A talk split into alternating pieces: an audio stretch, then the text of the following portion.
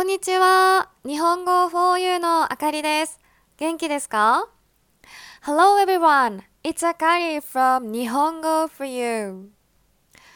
今日のエピソードは卒業式についてです。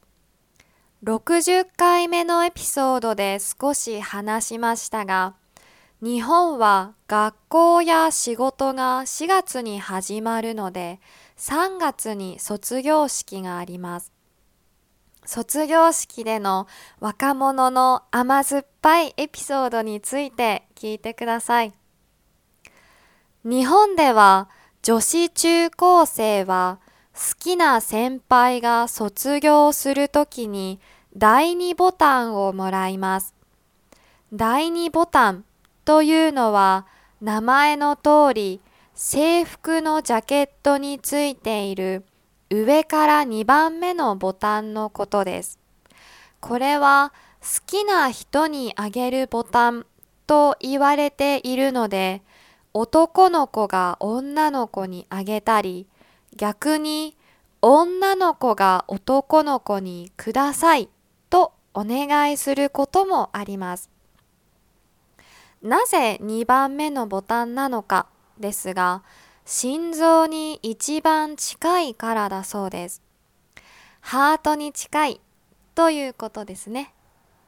最近はネームプレートをもらったり交換したりすることもあるみたいですよ。私ですか？私ももちろん憧れの先輩にお願いしました。何年も前の懐かしい思い出です。皆さんの国では卒業式に何をしますか Today's episode is about graduation ceremonies.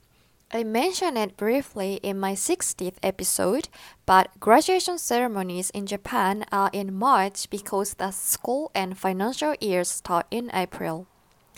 Let me tell you about a tradition that happens at graduation, which you may think is a little corny. In Japan, Junior and senior high school girls receive the second button when their favorite seniors graduate from the school. As the name implies, the second button is the second button of the school jacket. This button is said to be given to the person you like, so boys give it to girls, or sometimes girls would even ask boys, please give it to me. You may be wondering why it's the second button. It's said to be the button closest to your heart.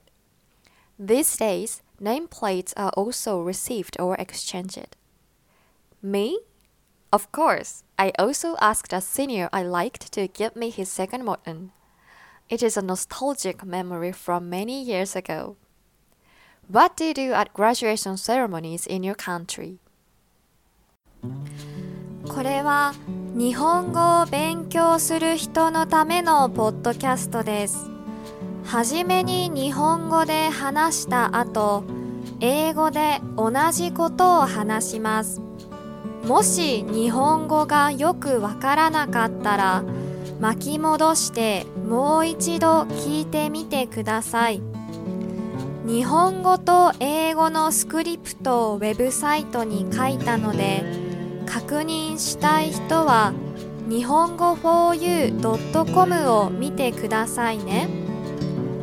日本語 4u ではより面白いコンテンツや質の高いビデオのために寄付をお願いしています。皆さんからいただいた寄付はコンテンツ作りの設備の向上や動画作成のために使われます。このポッドキャストが面白いと思う人は日本語 4u.com から寄付をお願いします最後までご視聴ありがとうございました This is a podcast for Japanese learners. I speak in Japanese first, then afterwards I speak the same passage in English. If you don't understand the Japanese well, please rewind and play it again. I posted a Japanese and English script on my website, so please go to nihongo4u.com if you want to check it. I've received messages from listeners asking how they can support my efforts to make this podcast. To be honest, I'd like to improve my equipment to produce more interesting content and higher quality videos.